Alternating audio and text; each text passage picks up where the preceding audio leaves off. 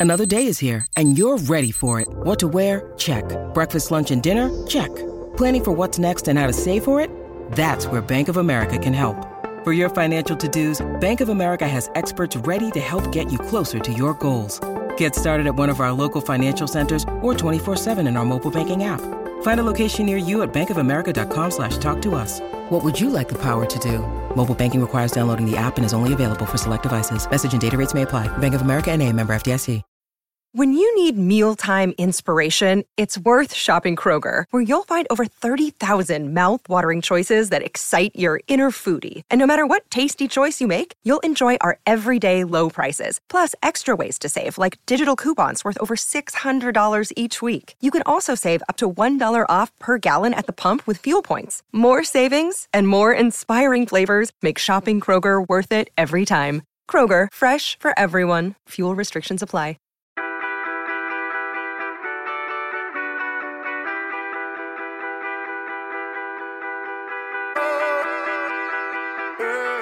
Welcome everybody back to another episode of the Junkyard Dogcast. I'm Jordan Hill. Got a special guest this week, Dylan Sanders of Go 247. We're getting ready for the big game in Atlanta on Saturday. Georgia taking on LSU for the 2022 SEC Championship. Uh, Dylan, how is this week treating you uh, as we get closer and closer uh, to this big game in Atlanta?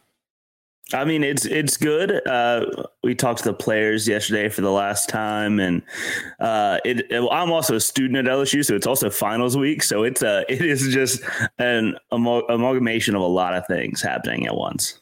I do not envy you there, and hey, good luck on finals for sure. Well, Dylan, yeah, I want to get in and talk a little bit about LSU. Uh, we'll talk specifically about the matchup in a little bit, but I want to start with this season. Brian Kelly comes in you know, really big splash hire for LSU. They go nine and three in this first regular season. Uh, what's your read on the LSU program in year one? Uh, maybe the biggest changes you've seen with Brian Kelly and, and what they've been able to accomplish so far. Yeah, well, going into the year, we all thought. I mean, I thought I was being optimistic and be like, "Oh, seven and five. If it's seven and five, be good. But now we're at a now we ended up at a point where nine and three was a disappointment because of who you lost that third game to. Um, but overall, I think it. I think year one of the Brian Kelly era went far better than anybody possibly could have expected. Um, not only on the field, that's awesome. Obviously, you want to win games, but setting up for the future. the The whole building, the whole vibe around the bu- building is better and more professional than it's ever been. Uh, media has been given more access than ever because um, we used to get like maybe five minutes of a practice uh, once every couple weeks, but you know we got a couple full practices this year and stuff like that. So just the the vibe around it's been better. Um, he is been pretty open um, with media, so that's good.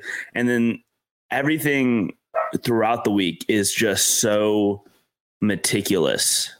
Him and his staff have everything down to a science.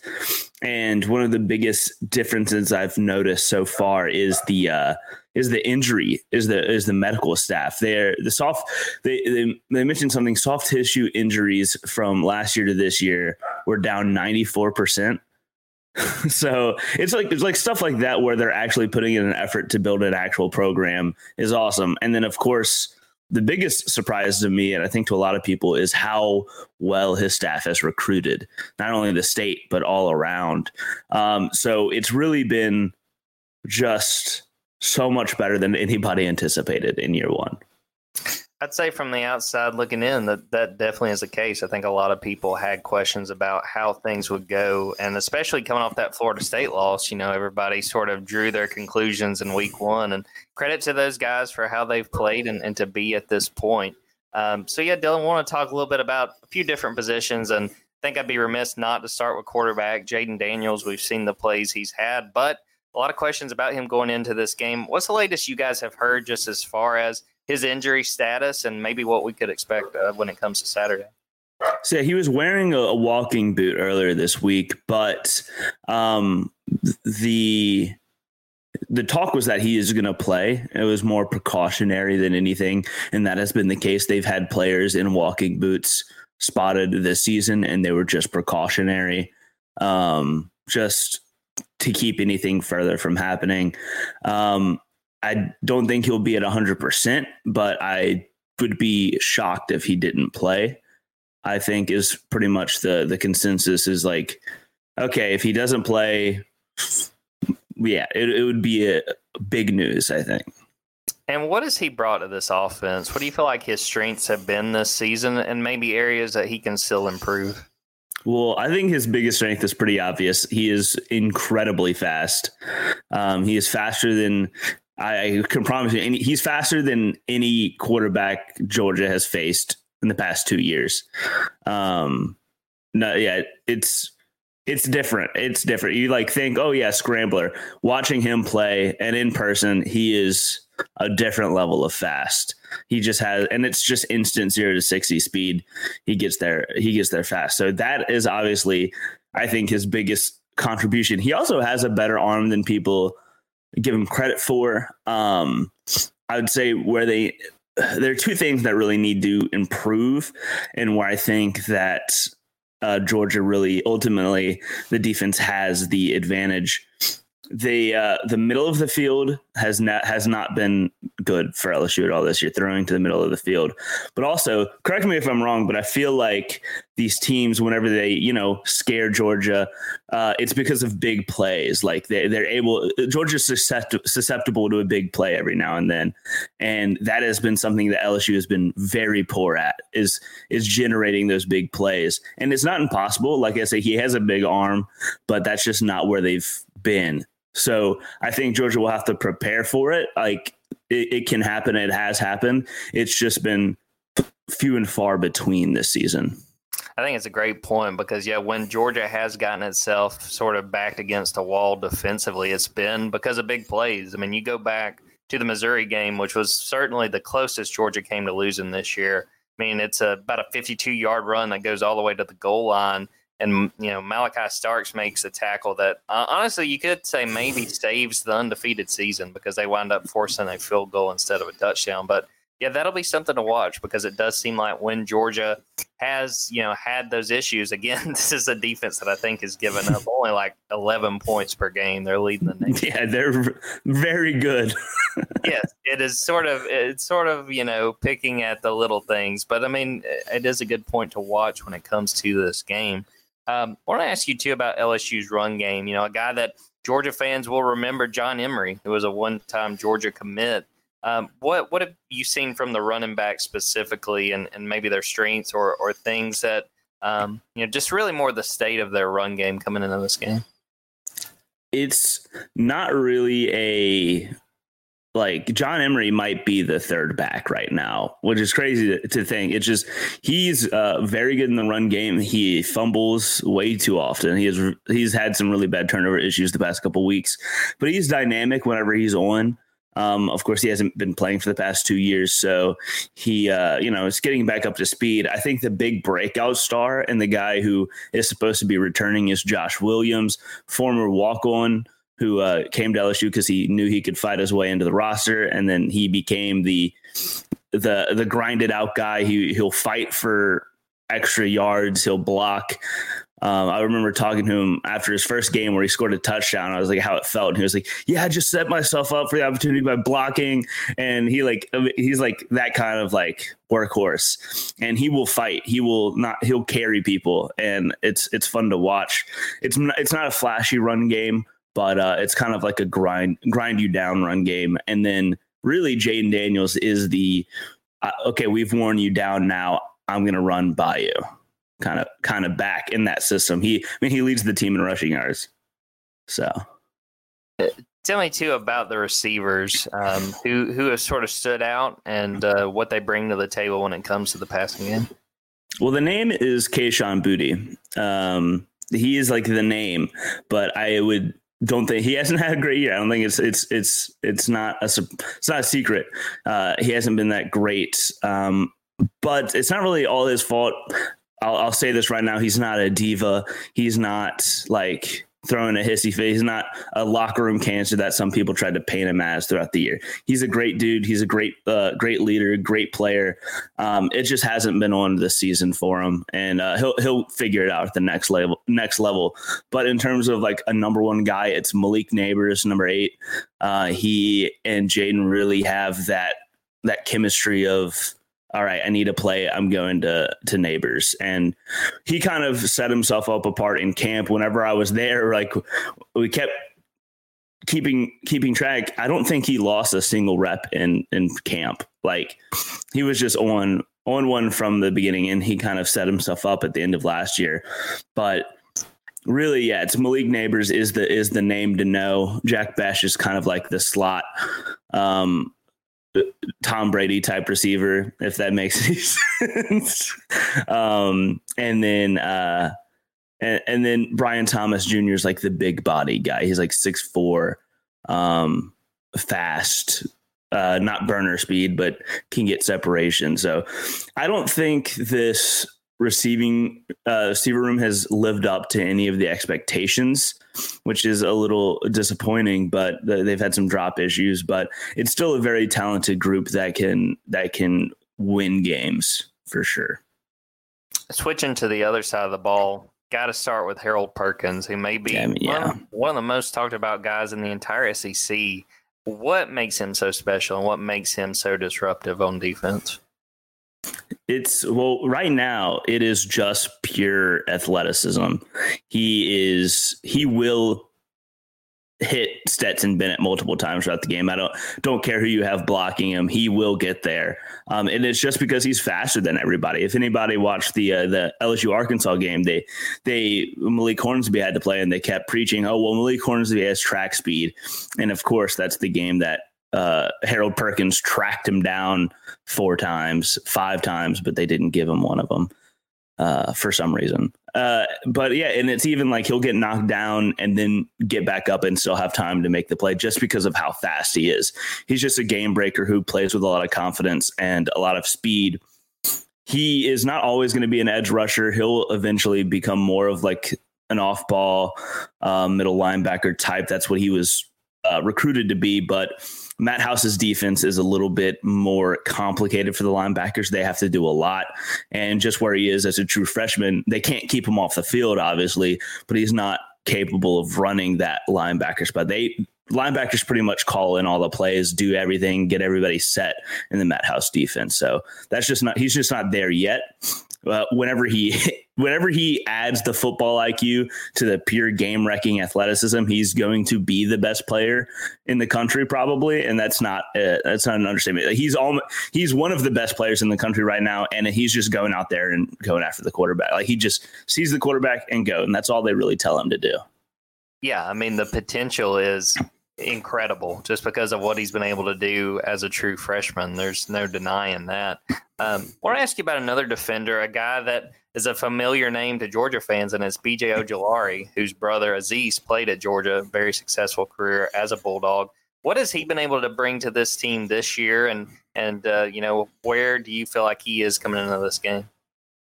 He is he's had about the year we've pretty much expected. He makes a lot of plays. Um, he's very good uh, in the pass rush. I'd say uh, there are better run defenders on the team, uh, but Ojulari is uh, is a good leader, and he is he has really nice uh, pass rushing moves. Uh, so he, he's more of like an athletic pass rusher. So if maybe one of your tackles struggles against the athletic moves as opposed to the power moves, that's where BJ will, will come in. He'll get the spin moves, he'll get the swim moves. Um, and then on the other side, again, Harold Perkins pulling off Von Miller pass rush moves, which is just absurd. So I, would say the pass rush is more of like a speed and finesse kind of thing for LSU. While their run defense, they have a couple of maulers like Ali Gaye. Mekhi Wingo is the name that everyone should know. I mean, he played he played for Missouri, so Georgia's seen him before. Um, but he has he's on a different level this year. So th- that entire front, LSU has a pretty good run defense up front. So uh, Georgia running up the middle may have a little bit of, uh, may have a little bit of an issue, but running to the outside is where LSU's kind of been in a little bit of a weaker area on this defensive front. Before we go to a break, Dylan, who are some of the other defenders that have stood out this year, or just names for Georgia fans to keep an eye on when we get into this game Saturday? Um, Jay Ward whether he's playing uh, if he if he moves back into the nickel is one of the best nickel corners LSU had in a while. He's very active in the run game um, and pretty good uh, pass coverage in the nickel. And then I'd go uh, Micah Baskerville, linebacker, number 23. He is the all around good run defender, good pass rusher, and really good in coverage. He's like there. He's like the guy who um, he's the returning leading tackler. I'm pretty sure he's he's probably leading the team in tackles again this year. He just makes plays. Uh, and if there's anybody like in the middle of the field that's going to pick off a pass, it's probably going to be Micah Baskerville. We're going to go to a quick break. We're going to come back, talk a little bit specifics about this game on Saturday, matchups, and, and what we expect to see. But first, we're going to take a break. Welcome back, everybody. Well, Dylan, before we talk about Saturday, I want to go back to last Saturday. Saturday, LSU loses to Texas A&M 38-23. What stood out the most to you about what caused that loss? What went wrong for LSU in that final game of the regular season? Well, what kind of went wrong? I think we kind of have to go before the game, and this has kind of been an issue with the team. Um, if there if there are two things that are that are uh, you can point to from, according to Coach Kelly, from the Texas A&M loss and the Tennessee loss is the practice week leading up to it. Uh, there are guys disengaged, not into it.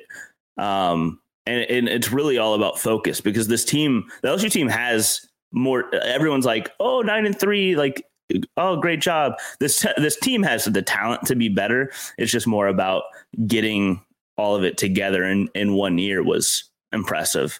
But the talent's there. And if everybody's playing at the top of their game with the top of their focus, um, like once one stat, like between Tennessee week and Alabama week, there were like two players that ran over 20 miles per hour. And then uh, before Alabama, there were like 15 or 16. And that's like two weeks. That's all about effort. And it's really about if they bring the effort into the game. I think LSU can make some noise in this one because whenever they're playing uh, at their at their peak, it's a really really good team, really really scary team. But it's about if they can come back from that Tennessee loss mentally. Um, I mean, the Texas A&M loss mentally. Which talking to them, it sounds like they have. It's they're they're mad. The team's mad that they they know what they let slip by with that loss, a, a potential playoff appearance, and they want to get that back. They want to not get back into the playoffs. That's not possible, but they want to get some of that shine back. They want to win. They want to go out on a on a high note. So they're hungry for this game, which is, I think, good news for LSU fans and potential scary news for for Georgia fans. But uh, if Georgia's not a- approaching this because they're already locked in the playoff, maybe if they're not coming in with the top mindset, but who knows if that's an issue. But uh, I think that's the biggest issue is an effort thing, which which is really what scared them for Texas A&M. It will be interesting from Georgia's perspective because they've already come into a game, and, and this was obviously not to the level of LSU getting knocked out of a potential playoff berth but going to that Kentucky game, they went to Kentucky after Kentucky lost to Vanderbilt. And I think you did kind of see a little bit of that fire. You saw Will Levis play pretty well, and, and Barion Brown made a few plays. So it is interesting that there is another matchup, albeit you know, a lot more stakes in this game compared to going up and playing at Kentucky. Um, when we look at this game, uh, Dylan, what what is your biggest question or questions about Georgia? I'll see if I can kind of give you a little bit of insight. Anything that really um, kind of intrigues you about what Georgia has done to this point in the year? Well, you you see, I was you know looking through the metrics. We write a piece on like the metrics of the teams and every stuff like that, and I see a lot of a drop off in like tackles for a loss and sacks, but the team is just as dominant. What, what how is it how is it shifted from last year to this year? You know, I think the biggest thing, and it's so cliche, but there's been a lot of bend, don't break. I mean, there have been drives where you've seen teams be able to get the ball at least near the red zone, and Georgia's just locked down. And, you know, this, even these past few years, even last year's team, not big on creating a lot of turnovers, but it's more of just being able to get those stops when they need them. And know, they've had their back against the wall a few times, and I even think about early in that Tennessee game, Tennessee gets the ball after a Georgia fumble on like the 40, and they just held tight. You know, I think it's a, a defense that they don't have crazy sack numbers. They, they've kind of gone up and down. They started really slow as far as creating pressure that led to sacks, had some good games against Florida and Tennessee as well, and then it's kind of been a little bit quieter. But it's just hard to kind of describe the defense other than just you know they, they find ways to get teams off the field they find ways to maybe give a little here and there and you know they've given up yardage and um, that kentucky game too kentucky had some long drives but um, for whatever reason whatever trait it is that this defense has they just find the way to get people off the field um, when it comes to either trying to score touchdowns or there's been several situations where they forced long field goals and they didn't work out and kind of changed the momentum of the entire game. I mean, well, if there's ever a chance to do it, LSU, of course, the big storyline, they do have two tr- true freshmen at, at tackles, uh, which the, I mean, not to like say they're playing at an all freshman level, uh, all all American level or anything, but for two two two true freshmen, they've played very very well, and uh, they, but they're gettable. The, the tackles are definitely they're not locked down. They're not perfect. Lsu has one of the higher sack numbers uh, but i think more of that has played into how jayden daniels plays than the uh, than the offensive line itself because Jayden Daniels will have time throughout the game. They'll they'll give him time. It's uh, just about how long it takes him to throw the ball because sometimes he holds on to it a little bit, a little bit more, and that that creates sacks more than the pressure initially. Yes, that'll definitely be something to watch on Saturday, and I'll be interested just to see how Georgia plays him. I mean, you know, I, I could see their nickelback Javon Bullard if he spies him some, just sort of the strategy behind trying to affect him. Um, when you look at this game from the LSU perspective on Saturday, what is the most important matchup or matchups to you? What what areas of this game do LSU need to win in order to have a chance to pull an upset? I think that LSU uh, and LSU has to get the run game going. What kind of what kind of if you look back, a, misleading stat is the time of possession between LSU and Texas A&M. They had pretty similar time of possession, but it was the Texas A&M possessions that controlled the pace of the game, and I think that's kind of what LSU needs to adopt into their own. They need to to set the runs. They they're their team. They're good at sustaining long drives. They had like 14 straight 70 plus scoring drives at one point in this season. Um, so they they can sustain long drives. It's all about executing that, getting the run game going, getting Josh Williams and Jayden Daniels going. And I think if they can uh, on offense, if they can control the pace of the game and continuously march down the field, um, that is obviously a very good sign. And then on defense, I think it's about covering uh, the millions of options that Stetson Bennett has. Uh, because I think they'll they'll create pressure for for Stetson I don't have uh, I don't have a problem believing that, but there are just so many options. And LSU, if Jarrick Bernard-Converse uh, we talked about Jay Daniels not maybe not playing. Jarrick Bernard-Converse is arguably just as big of a question mark, uh, starting cornerback for LSU. Um, they looked lost without him, and they had to move around some players. They had to move uh, a sophomore into the nickel corner, which is where Texas A&M got all of their big plays from, is targeting him. Um, and then Jay Ward had to move out to the boundary. So if Jarrick Bernard-Converse comes back, it becomes more of a uh, a little bit more comfortable but the secondary is, has been very gettable for LSU this year. So if they need they need to lock down and keep the four or five options that Stetson Bennett will have uh, slowed down a little bit. Um, and I think that they've been pretty good at stopping the run this year. LSU has outside of De'Von Achane, um, who just had one of the best games I've seen in a long time. Uh, but outside of that, they they've been really good at stopping lead backs like Quinshon Judkins or Rocket Sanders. Like they were preached going to this game how they were going to run the game, and then both of those guys finished like 16 rushes for 40 yards or something like that. So they they have the ability to stop the run. Um, Mekhi Wingo is one of the best run defenders in the country, uh, at least graded out wise. He is he was number one in the SEC for a while, um, and top five in the country, like in run defense. So he's been really good. He'll be very important. But yeah, it's it's all about controlling the pace of the game for LSU. I think that's something that they have to do.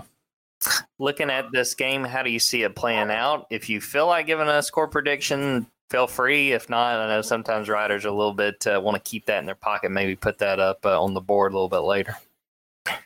Um, I think the most likely outcome is that it LSU goes down quickly and then is struggling and fighting and clawing to get back. And I think they might, but I, I do expect Georgia to win this one. It would be pretty shocking to me to see LSU win. Um, not that they can't, they have the talent to and um, I think they'll make it interesting at one point. But with the slow starts of this team, and I think Georgia's just too good to. It's kind of what you saw in Tennessee. They fought back with Tennessee, but they went down super super early, and it is just too much, uh, too much of a talent level to to claw your way back from. So I'm gonna go. I'm gonna go 42 to 30, Georgia hey, LSU would cover in that situation. so some people would be happy with that for sure. I'm going to say Georgia wins this one 34 14. I think it's going to be a close first half. And, and credit to Georgia, some of the last few games of this season, a little bit lackluster. Kentucky, Georgia Tech, nothing fancy, but they finished fairly strong. So I think Georgia's going to win this one by 20. Um, punch that ticket for that number one spot in the college football playoff, which uh, a lot of fans, I'm sure, in Atlanta are going to be very excited about. So we're going to wrap this up. Uh, Dylan, thanks so much for popping on. Uh, plug anything you guys have going on this week as y'all get ready uh, for this big game on Saturday. Yeah, go to four seven. We are we're doing a bunch of recruiting right now.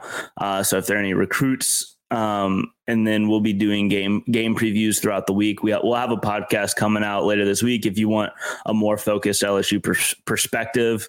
Um, and then yeah, it's it's just I'll see y'all on, on Saturday and follow me on Twitter at Dilly Sanders. Dilly like the uh like the beer commercial.